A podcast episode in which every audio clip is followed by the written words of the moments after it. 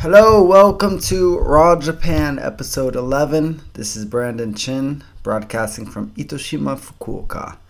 Today we're going to speak about what does the future of Japan look like or what does the future in Japan look like?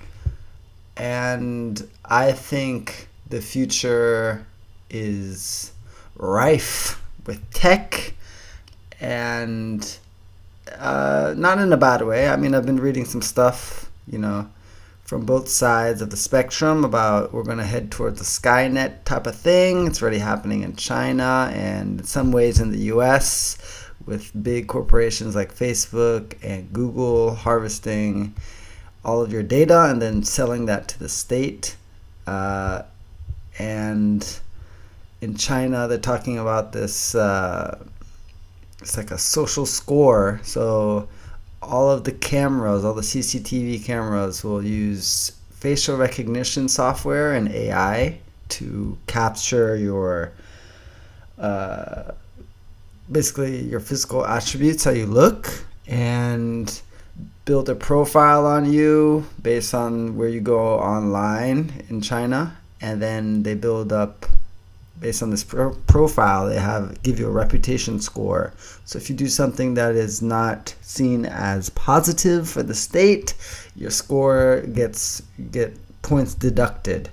And with a certain if it's under a certain threshold then you won't be able to do you'll be barred from doing certain things like i don't know uh, buying a car buying a house going to a certain school basically they're building a a certain another way to control, right? And I think in Japan, with uh, the population declining, AI is going to play a huge part, and is already playing a huge part, right?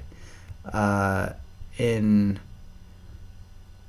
uh, changing the workforce. So a lot of these menial jobs, like store clerks and things like this can and will be replaced.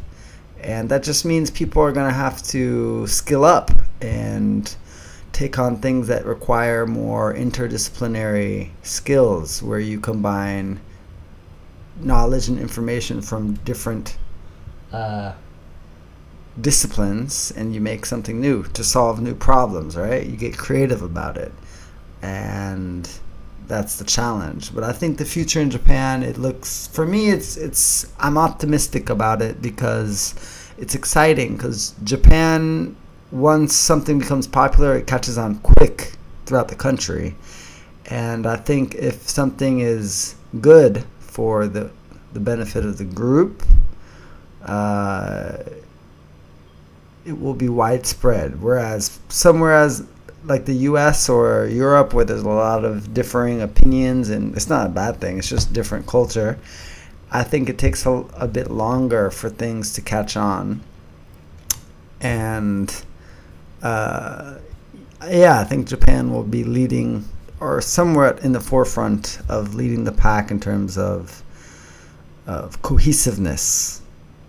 Uh, rather than just having like one state in the U.S. like California with Silicon Valley taking on AI and robot and robots and things like that, Japan will most likely have. If one place is doing, say, Tokyo or Osaka, if it's getting very, if the benefits of AI and robot are robots are taking off, then it's going to spread throughout the country, and I think this is going to color the future for Japan. This is going to be the main thing.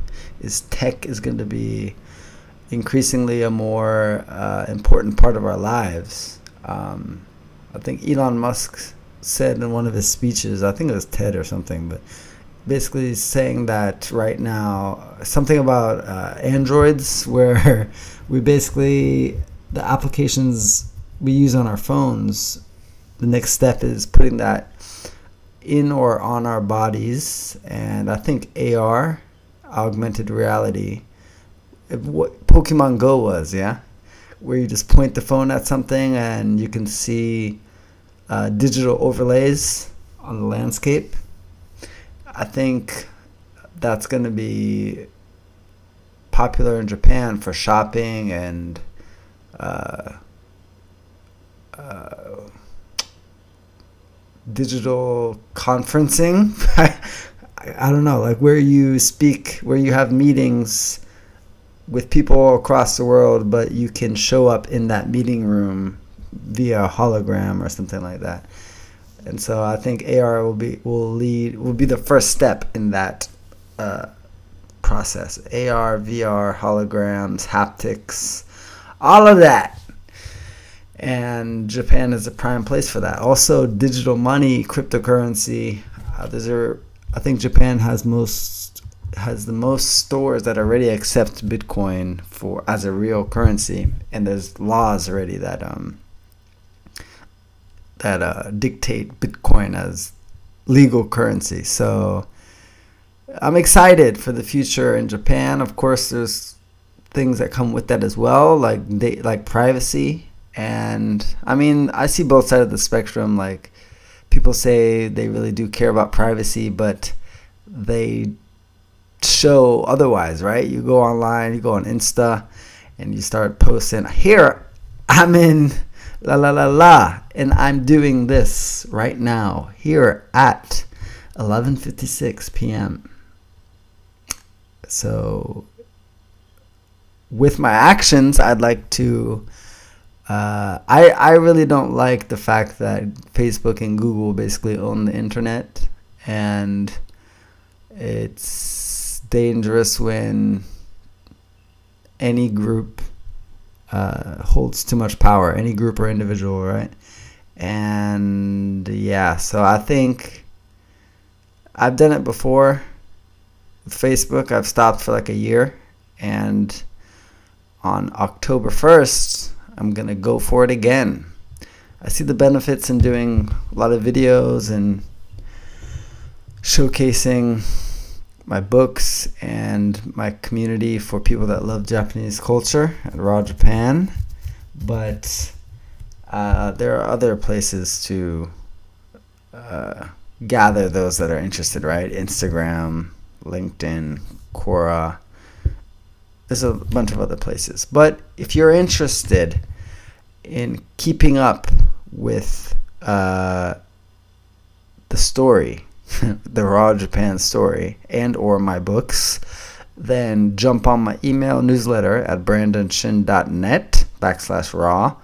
I usually do daily stories, uh, keep you entertained but lately since i've been doing this podcast i haven't i'm just starting back up again to do daily newsletters and yeah that and the community raw japan you just go to brandonshin.net backslash raw. So it's gonna for now i'm just gonna do books and this community this group.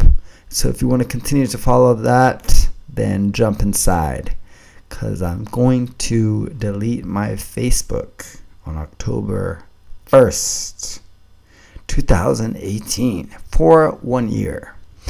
I'm in the midst of many one year challenges now. Actually, I just finished one year without drinking any alcohol, and I started in May.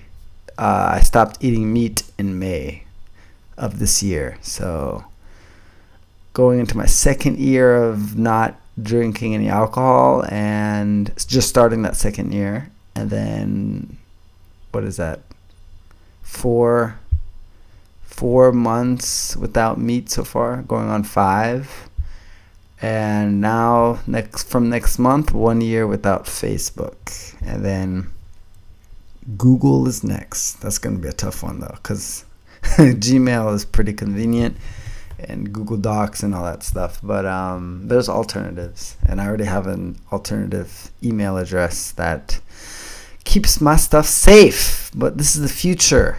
We're talking about the future here, and I want to have control over my data. And I'm not sure how that's going to play out in Japan, but uh, these companies are global, so the conversation applies. Uh, take control, man take control. And uh, so Facebook, no more Facebook from October, but I'll be on Instagram and uh, iTunes and anywhere you can listen to a podcast. So, also, I'll be focus. I have my books on Amazon now, but I'll be focusing on selling books directly to you. More on that later. But this is the future as I see it in Japan, right? It's going to be heavily tech focused and increasingly import more important it's going to become more important to be more human so focusing on compassion empathy and culture being in a group and contributing to others giving to others without expectation. All the human stuff. So that's going to become important. If it isn't already this is episode 12 see you next time